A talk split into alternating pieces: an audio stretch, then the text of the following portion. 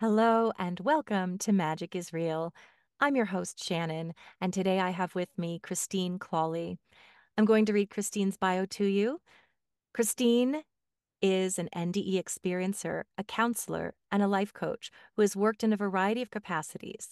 After overcoming the life threatening necrotizing fasciitis at age 24, she embarked on a journey of healing and self understanding through exploring various holistic techniques, including a mindfulness practice, meditation, yoga, self hypnosis, and indigenous healing modalities.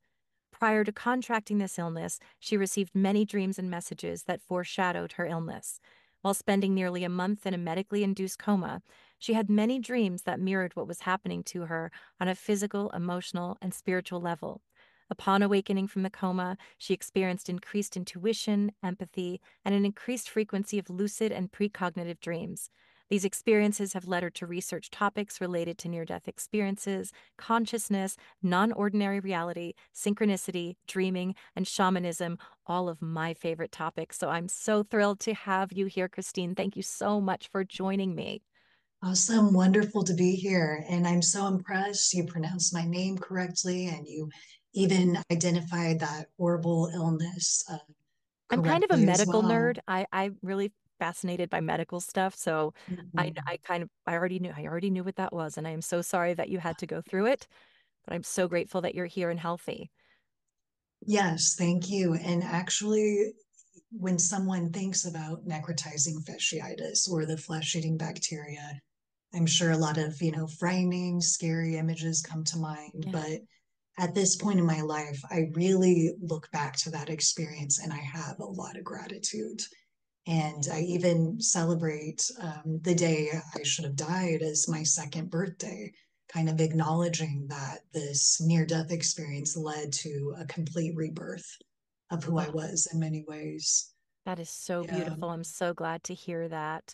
Um, and I want to thank you too. We just we were supposed to I want to bring this up because it's leading to something else, but uh we were supposed to have our our Zoom today at a certain time and I just dropped the ball and forgot about it. And so you reached out to me and I thanked you for how gracious you were about uh forgiving me for being so absent-minded and and I was telling you that I just think that um one of the gifts of people coming back from NDEs is that they really have just a deeper understanding of why we're here and they don't sweat the small stuff as much and they are in the flow of things.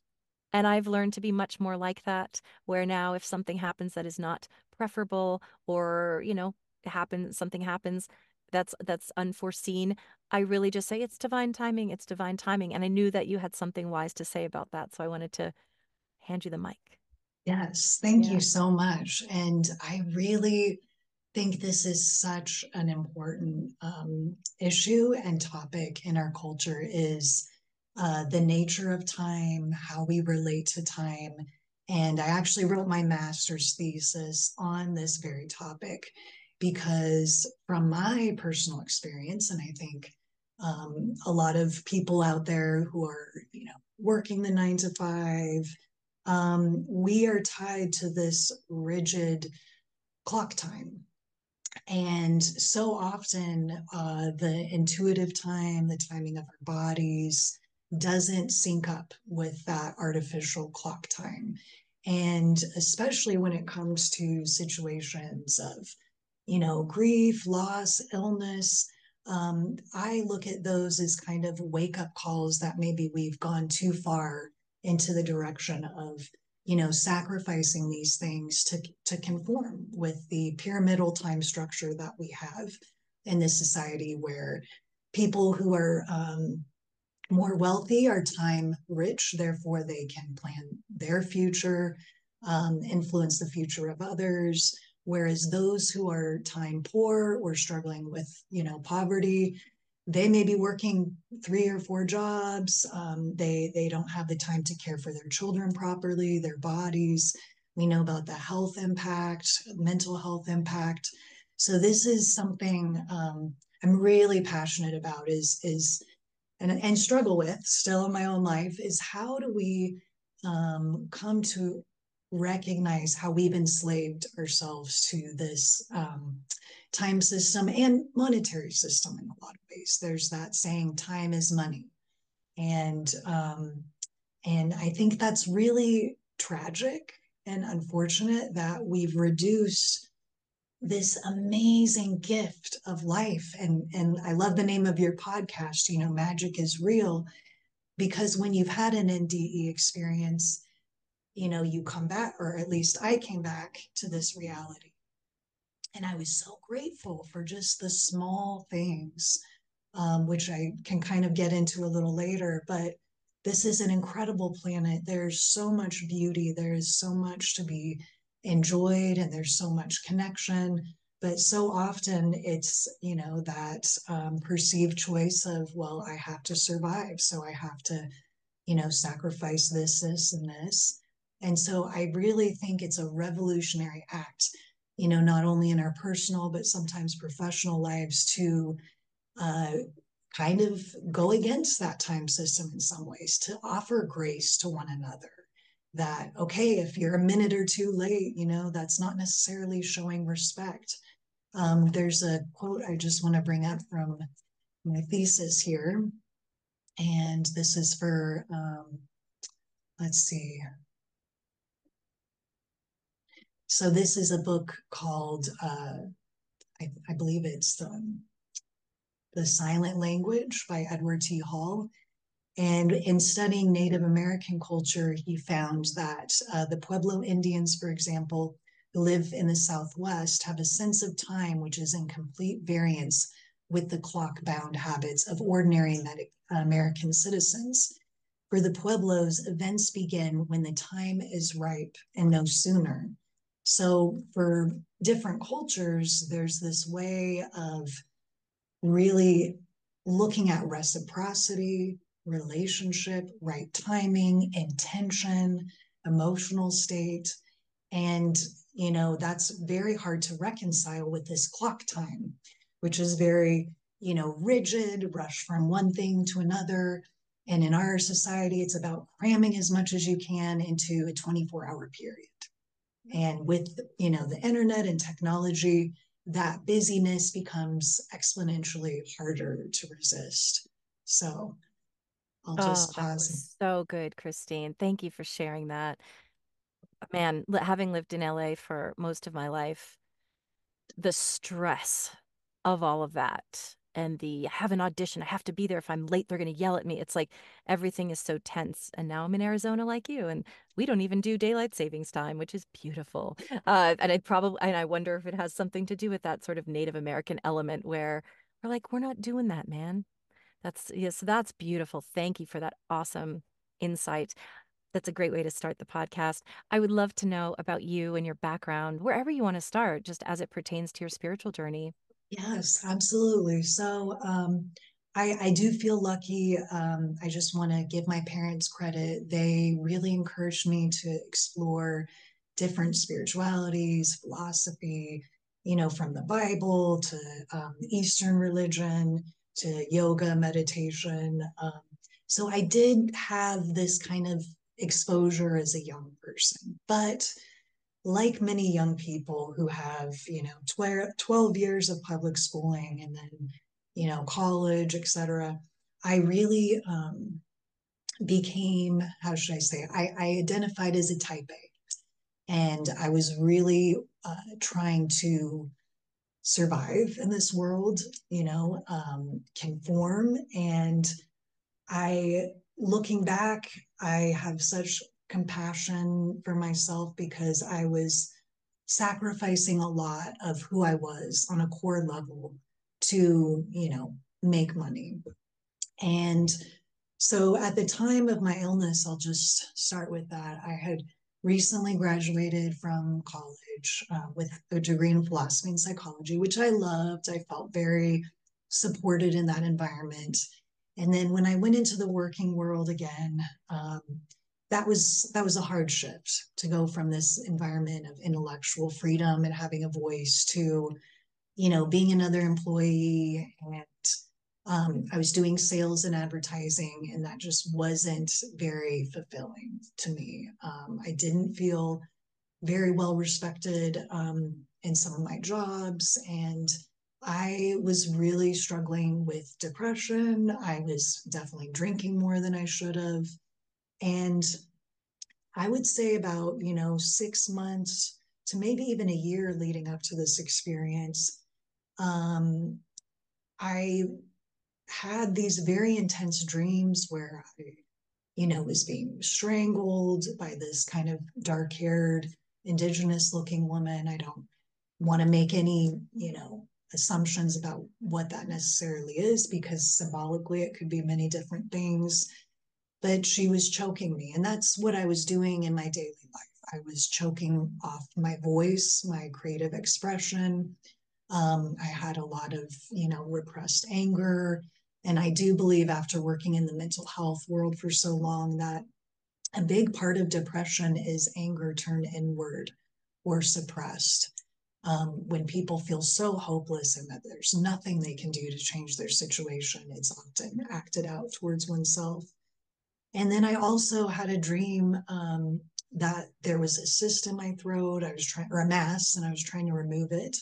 And that is where the infection started and then in addition to that I, i've always loved you know writing journaling doing poetry and even a couple months ago i was looking back on my journals and the imagery was just unbelievably similar to the experience i went through and so i'm really um, fascinated and interested in this idea that there's a part of our psyche that exists outside of time and that these feelings yes i was in a state of depression but there was i think some element of my consciousness knowing that this event maybe was going to happen.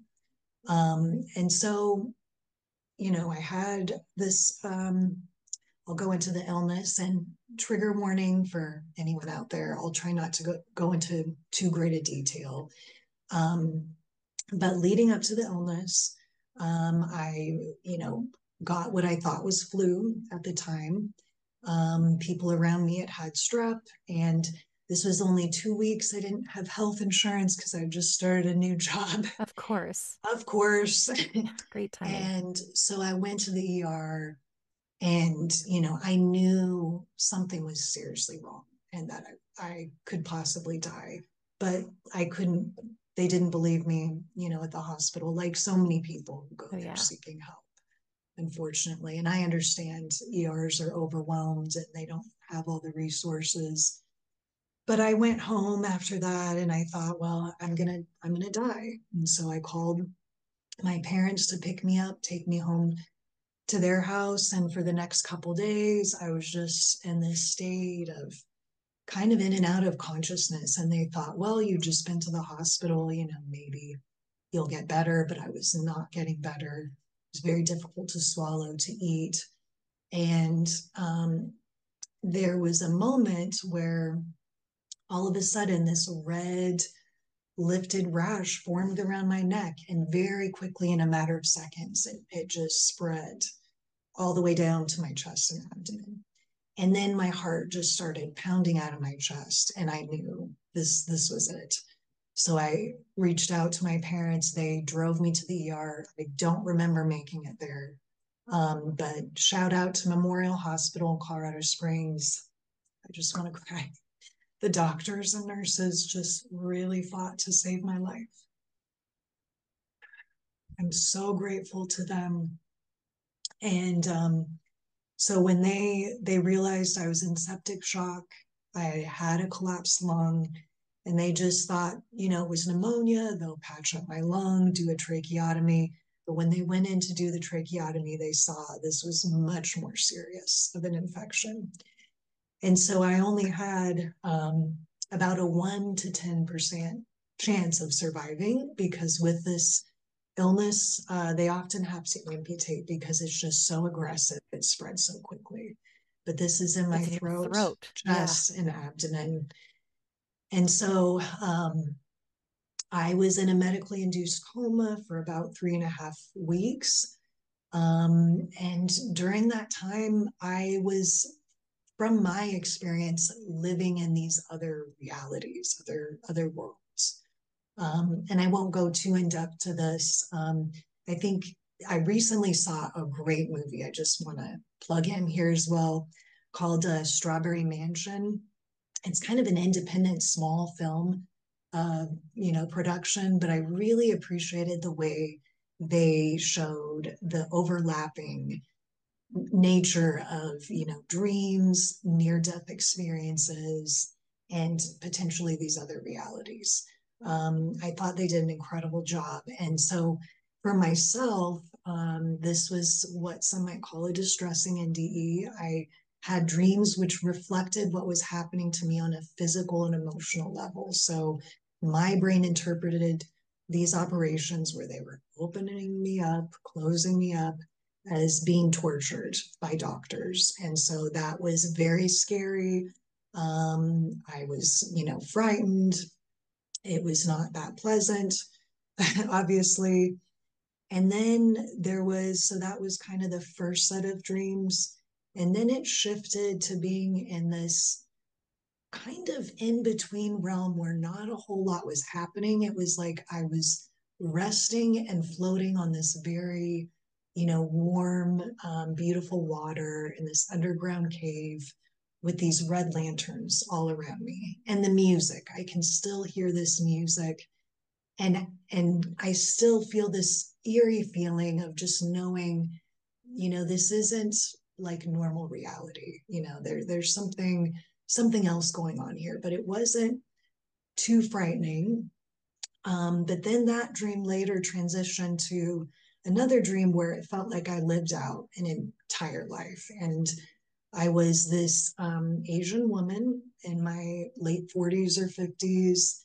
And I was um, trapped on this ship, this wooden ship out in the ocean with all these other women. And I was kind of like the manager of these women, and I had to bring them onto the ship. And we were human trafficking victims. And there was just this sense of hopelessness, um, you know, depression, isolation. We were not allowed to look at one another, talk to one another. And this was my life. And I felt there was no hope of ever escaping or getting off this ship. And so this lasted for, you know, what just felt like an eternity. And then there was this moment where I saw this beautiful woman that I felt to be my sister. Um, and we locked eyes, and there was just this compassion and this shared knowing and understanding of one another's pain. And it was like in that moment, the only way I can describe it, it's like a spell was broken. And the whole tone of the dream began to change. And there was hope. And we were planning to help and liberate one another. And you know, shortly after that experience, I, I remember waking up. And so, you know, um, that was an incredibly impactful experience. I also remember upon waking, just feeling, I, I believe I had another experience where I surrendered so much to that um, fight, you know, that was going on for my life. There was this moment where I do remember um, knowing that there is no death and feeling just this unbelievable sense of, of love. Um, there was no pain, there was just complete um, acceptance and, and understanding that everything that I had gone through, you know, was necessary. And so it was an incredible experience. And then waking up, I was just very confused you know, coming back to this reality and, you know, realizing like, oh my gosh, that was just a dream. I'm back in this body. Um, and the recovery was was hard.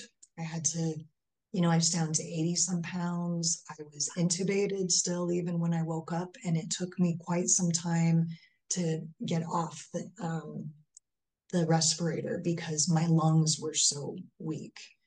And so the, that experience, you know, was amazing and profound. And I still consider that a life changing experience. Those feel like real memories to me and very much have impacted the work that I do, um, you know, with survivors of assault um, and, you know, trying to empower, you know, women and, and change this paradigm where, um, well, I'll get into that a little later. I'll come back to the experience though. The healing experience was another incredible lesson in that I had to learn to just try my best and then let go of expectations because the progress was so slow. And I didn't know if I would ever be able to breathe again. I couldn't talk. So I didn't know if I'd be able to talk again. Um, I still suffer from paralyzed vocal cord. Um, I didn't know if I'd be able to walk, you know, if I'd ever be able to work. So I would just put in the effort, you know, do what I could and then let go. But every moment felt so important, you know, the the love I had for my family, and it was just like this rebirth and in a you know symbolic and also kind of a literal way because i had to work hard to get all these things i had taken for granted back and i also went through the experience um, i think this is important to talk about as a woman in our culture you know losing my hair having all these scars. And as a young woman you know most of us are identified with our appearance. And and that was you know this this kind of grieving process of accepting you know what happened to me my new body my new identity not being able to relate to my peers having you know ptsd like symptoms come up and flashbacks but there was something else that was happening and that was some kind of residual effect from that experience which fits in line with a lot of the near death experiences. And so, even though I didn't clinically die in this case, I was very close to death. Um, I can identify with near death experiencers uh, because I was in this other space, this other realm for so long. And then because of the after effects, which were very, very confusing to me and challenging because when I think someone has a traumatic experience, um, and I want to be careful in saying this because I don't want to glorify traumatic experiences, but I also want to talk about the, the possible benefit of some of these traumatic experiences. And for myself, um, the boundary between self and other wasn't as great I was very intuitive, extremely empathic. So, you know, I would go to the grocery store and I could just feel, you know, what other people were going through and would get these impressions. And that's that can be very overwhelming for a person who's not used to that. Um, and then, in addition to that, uh, a big part of my journey has been about lucid dreaming and precognitive dreaming. And so I, this really challenged my reality because, you know, I'm a kind of a traditional Western person thinking I have free will and, you know, I'm in control of my destiny. And then I dream something, sometimes mundane, sometimes very big. And then it happens, you know, almost exactly as I dreamt it. And I still have these experiences. Um, I document them and I collect them uh, and I affirm these experiences in my clients because in the mental health field, we often we have traditionally pathologized these kinds of experiences. And this goes along with colonialism. You know a lot of indigenous um, cultures all over this planet valued dreams. They valued intuition visions synchronicities as um, powerful signs, uh, information that can be life saving and very impactful. And with colonialism, and I would say, you know, the Inquisition, certain religious uh, movements, this knowledge was very much suppressed or um, demonized or labeled as crazy. So, language and labels are extremely powerful and this this was kind of a difficult part of my journey was coming to grips with these experiences um, you know questioning okay is this is this real am i you know do i have some kind of mental health disorder but again if these experiences are lining up you know if there's documentation and maybe even other witnesses kind of validating these experiences, why should we exclude these from scientific research and that kind of thing? So, and I'm not the only one. There's many other people I can cite. There's many um, really powerful uh, thinkers and scientists who are writing books, who are running experiments, and I believe we are in a renaissance right now where this this information could be potentially shifting, you know, this paradigm. Yeah. I agree. The fact that I'm never at a loss for to find guests for this podcast after two years, there are thousands upon thousands of people. Some of them don't even talk about it for cultural reasons, too. Sometimes they're different. Um, you notice a lot of people are like kind of similar and that are speaking out about it. And then there are people like African American people that have said to me, Well, I had one, but I didn't, it's not really accepted in my culture as often. So you may, you know, notice that there's a disparity of uh, of representation, but it really sometimes comes down to, well, we don't, our culture is more religious and we don't talk about this because I might be shunned from my religious community or whatever. And yeah, it's really important. And I'm finding more and more people are less surprised when I say, Yeah, I have a podcast about near death experiences and I'm a medium. They go, Wow, cool. It's not like, What are you talking about? You're crazy. So I am so grateful you got your voice back. I know you would have written no matter what, but I'm so glad I, as someone who's also suffered from numerous vocal disorders, um, and I know that it's it may not have been as severe an experience, but it was traumatic for me too. Especially I'm a voice actor, oh. and um, our voice, my voice, is like super important. Your voice is su- super important, and you have a message to share. And yes, we can write it, but there's something so scary about having that that uh, box of expression taken where you can't talk and you can't share and you can't it's it's very difficult. So I would love to know. so you've got so you've. I know that it can be difficult to come back into reality, and as you just described some of the ways in which it can be difficult, uh, um, assimilating back into this dense world. You taught. Uh, I know that you've done a lot of research on on these topics. Um, what are some of the? I mean, this could be anything really. Just what are some of the most profound things that you've like what's something really profound that you've learned about the nature of existence and our souls and what we're doing here? Go just oh it's re- a good one. Yeah just oh hold on let me yeah sit with that a minute. Yeah.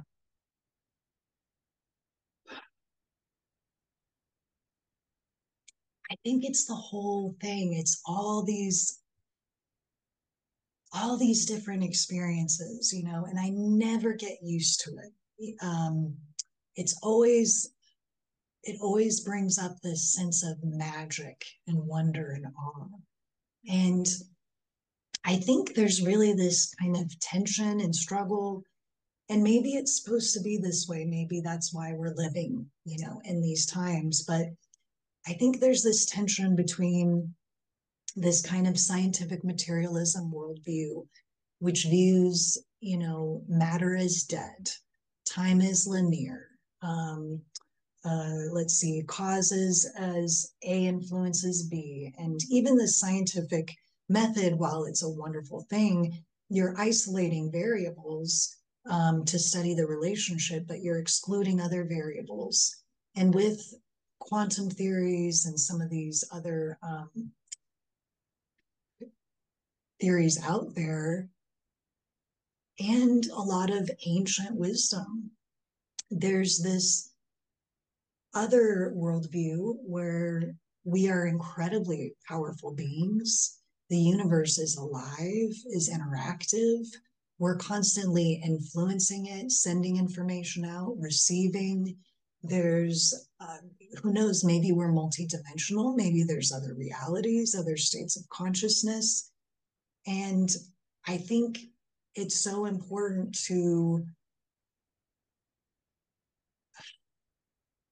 to question, you know, to question this other reality that again strips uh, people, nature, uh, animals, beings, even objects down to just objects to be used. And I think what we're needing right now is a different belief system, worldview, reality. Um, and I'm very, you know, very much influenced by, you know, uh, Immanuel Kant and, and Friedrich Nietzsche. And Nietzsche is all about um, this post morality where uh, it's it's this reevaluation of our values. You know, we're coming out of this system that um, kind of strips the earth of meaning and value and again the earth is is a resource to be used humans are resources to be used um, and it's all about maximizing profit and it's very it's a very dehumanizing worldview and now we're throwing ai technology into the mix and what kind of impact is that going to have with this worldview with the consolidation of power? And this other reality, this other worldview, um, I think is a very positive kind of a- antidote to what has come before. And it's not maybe necessarily that new. I mean, there's ancient roots of, of this kind of worldview, this kind of thinking. And, you know, I personally see the effects. I see the effects of, you know, these beliefs, this conditioning in my clients. And um, I think when we, the other powerful part of near death experiences is when we begin to really lean into the fear of death, um, meditate on, consider our own mortality. You know, what what do we want to do with this gift of life? How do we want to spend our time? Again, it makes it puts things into perspective of how we want to live our life. And is life just about accumulating things and, you know, climbing up the social ladder or this or that? Or, you know, is it about something deeper, something else? And I think, you know, what's going on, yeah, politically, socially, I've heard people say, oh, this is the age of narcissism. And, and certainly there is big part of that. But especially in the US, um, you know, it seems as though we're really getting this feedback of yes, we're a culture that that just worships youth, super, superficiality, money, power, and that just is kind of boring, I guess, and doesn't. There's no soul in that.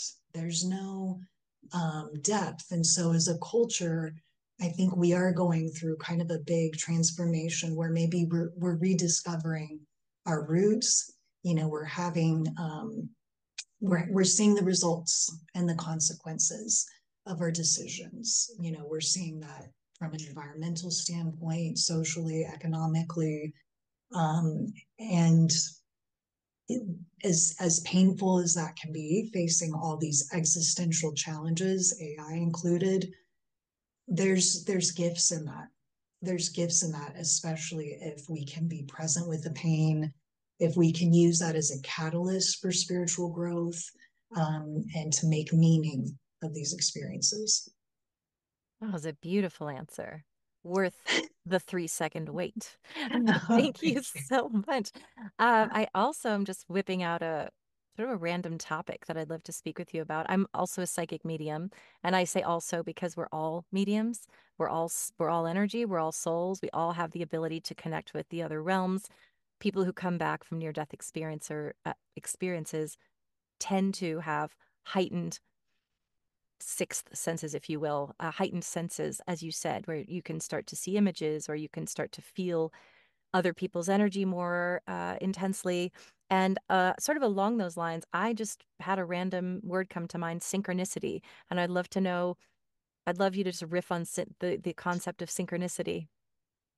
Ah, thank you. yes.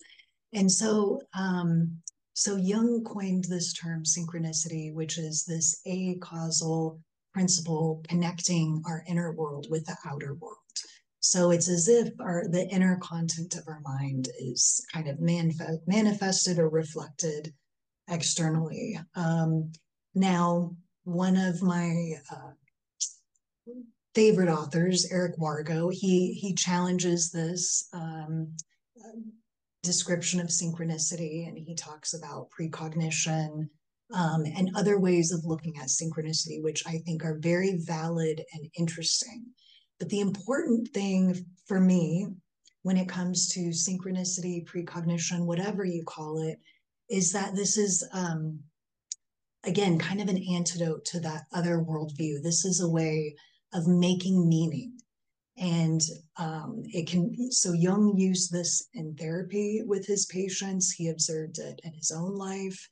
And I've had, you know, really profound, fascinating synchronicities. And you can use any word to you want to kind of dis- explain or capture these experiences. Um, but sometimes they are life saving. Sometimes they connect with loved ones who are going through um, something very, you know, difficult. So that that's one of the most common um, experiences that I come across in some of my research is that, you know, a family member is in an accident or suffering or close to death, and that other person knows.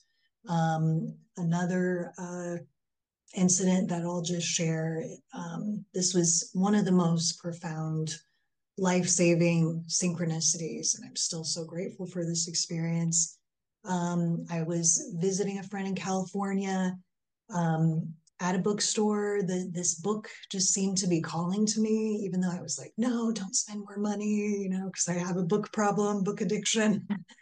But i grabbed this book i'm flying back home to denver and i'm reading reading reading i get to this chapter and something intuitively inside me just says okay just sit with what you had just read. And what i had just read was that having um, the symptoms of burning lungs can mean that you're having a heart attack, which I had never read before. And the author was talking about how his wife had saved his life by reading this on the back of a cereal box. And so um, I just read this. My father was picking me up from the airport, and he said, "My my lungs are burning. My lungs are burning. It's the pollution in Denver. You know, get me out of here. I need you to drive." And I looked over and it was almost like I could see his spirit kind of leaving his body. And I just thought, no, I need to take you to the hospital. And he's going, no, no, no, just take me, you know, back to the springs where, yeah, um, it's cleaner air. So I go against his orders and I drive him to the hospital and they have to operate on him right there. He, his heart, um, his, uh, one of his, um, arteries was 99% clogged and it was very very life threatening i don't know if we would have made it you oh know to colorado springs. So that's one case of how how do you explain that through our normal concept of linear time? I mean just the right life-saving information came to me at the right moment and allowed me you know to use this. So this can be very practical. And i'm still on the fence about whether or not we can change um, change the future or change what's supposed to happen. And this is a really frustrating area to study. Um, uh, another amazing um, speaker and author elizabeth Krohn, um, who co-wrote changed in a flash with jeffrey kripal she has these um, repeated precognitive experiences of major disasters, such as plane crashes, tsunamis. She gets very specific information, but she feels like, well, gosh, what's the point of these experiences if I can't change them?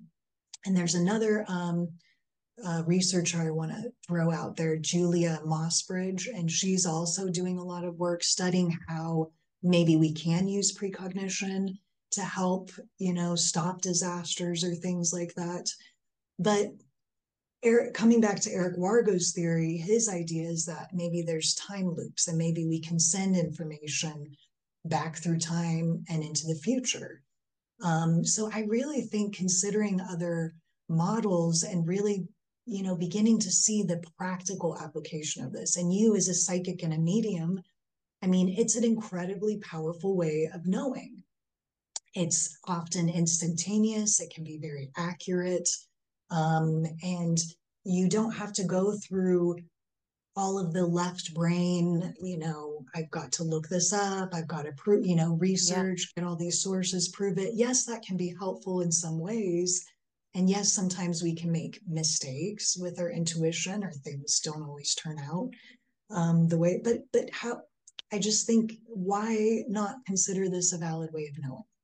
And mm-hmm. so again, my hope is that we're um, going to be going through a paradigm shift where these are considered valid experiences and not pathologized.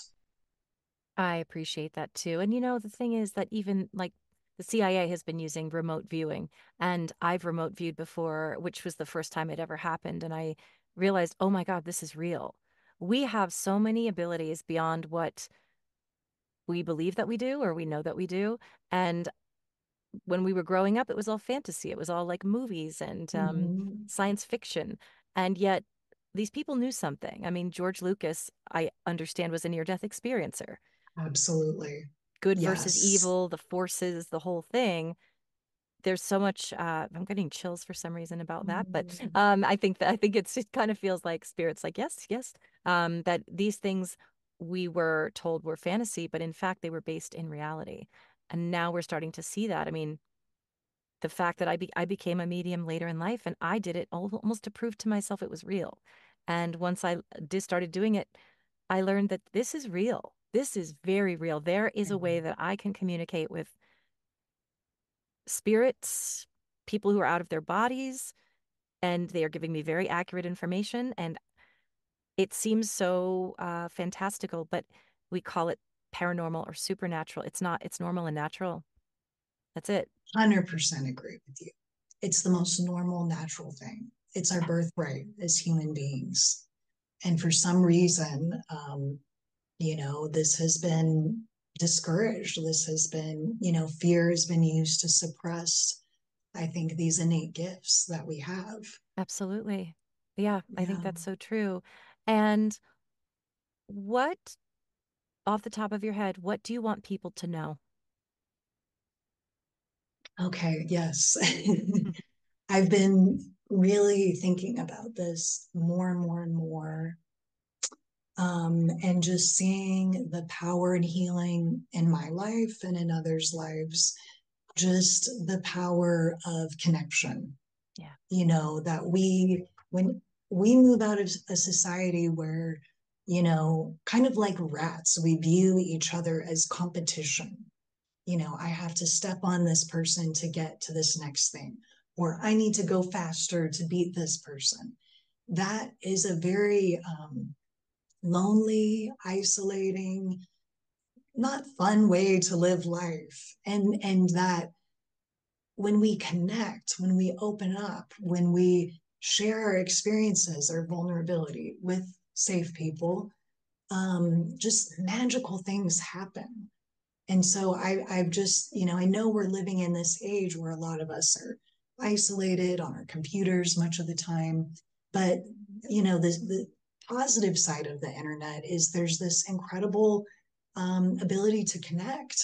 Um, and that it's so powerful for people to share their experiences and especially share their experiences um, of things that have been stigmatized, uh, silenced, such as, you know, abuse, sexual abuse, exploitation, um, and just how powerful it is for people to come together and support one another.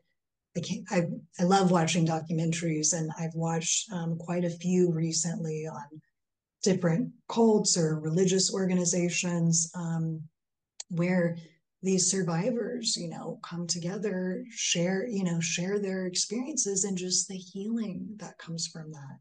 So no matter what a person has gone through i think finding other people who they can relate to who understand them, them on some level can be just incredibly healing and transformative. And again, that is kind of the antidote to this old way of looking and, and being this rigid hierarchy and system of exploitation. When people talk, when people share information and work together, I mean, so much can be done. And and we can live, we can transform society and culture into something. Maybe I sound like an idealist, probably so, but we can we can change, we can heal, we can find new ways of living. Thank you for that. This is and this is why podcasting I think is so important and so and why people love podcasts. It's it's reaching a lot of people and talk about synchronicity right before we got on this call. One of my very best friends lost her baby at 5 days old and she is in a grief uh a writing a writing group with other uh, bereaved bereaved people but also like people who've lost their children. She, I think she's in two and she was just saying I said how is that feeling for you? And she said it's been the most comforting lovely thing. We've become like a family. And I told her as a 12 stepper, I understand when you enter a group of people that have understand it, no matter your circumstances are different, but you have a shared pain. The bottom line is it it's the hurt and the pain and the understanding of what that feels like. Even if you have different experiences, she said some of them have lost a child, some have lost um, a, a, a, husband, some of them have lost a, a sibling, but she said, at the end of the day, I've lost some friends through this, but I've also gained a lot more. And we were just talking about how important community is to support you when you are just in immeasurable amounts of pain, and how even the 12 step model, which I love, is that you get into a room full of complete strangers. And within the first the first part is all it's all sharing. I mean, that's kind of what you do and we all go around in a circle and share the most intimate details and pain. By the end of that meeting, you all are hugging each other. You're you're like, I know you. It's it's just what and I wish that we could all be more vulnerable with one another like that all the time. I feel like I am, and sometimes people are a That's little like beautiful. taken aback. I kind of am that person anyway, but I just think it's so important to be vulnerable and to and to support one another. And we're all going through this experience together, no matter what your circumstances. Life is hard, it's varying degrees of hard. Um, and we all have these different stories, but all of us know grief. It's just, we've all just experienced it differently, and we need that support. So I think it's beautiful, especially how scary this world can be and is Definitely. at this moment, especially. But we're all on the same planet together. So, yes you know, yeah, if we can recognize that. I was thinking of, um, I think it was Edgar Mitchell or, and some other astronauts speaking about William Shatner, too, I think, being outside of Earth, you know, looking down from space and just having this incredibly spiritual experience, you know, realizing how precious this planet is, you know, that we're just, I mean, it's incredible when you think about just the miraculous nature of this planet of life that it exists at all. Um, and it's an opportunity to respect life rather than taking it for granted um, you know and and greed i think greed is a big kind of disease of our time you know just um, and and we're seeing the consequences.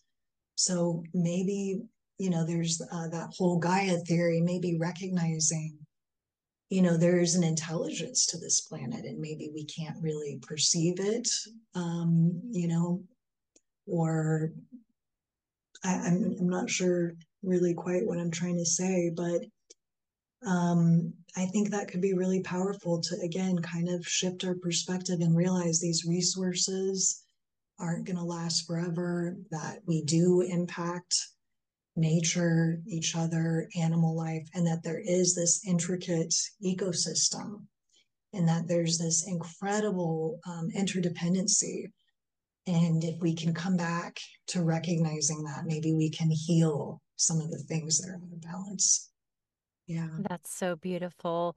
Thank you so much, Christine. I'm excited to talk to you more in our real lives. Um, and we're in the, so, and I want to know all the documentaries you love. And I just thank you so much for showing up for this podcast. I know this has been one of my favorite interviews. You just have, there's so many good nuggets.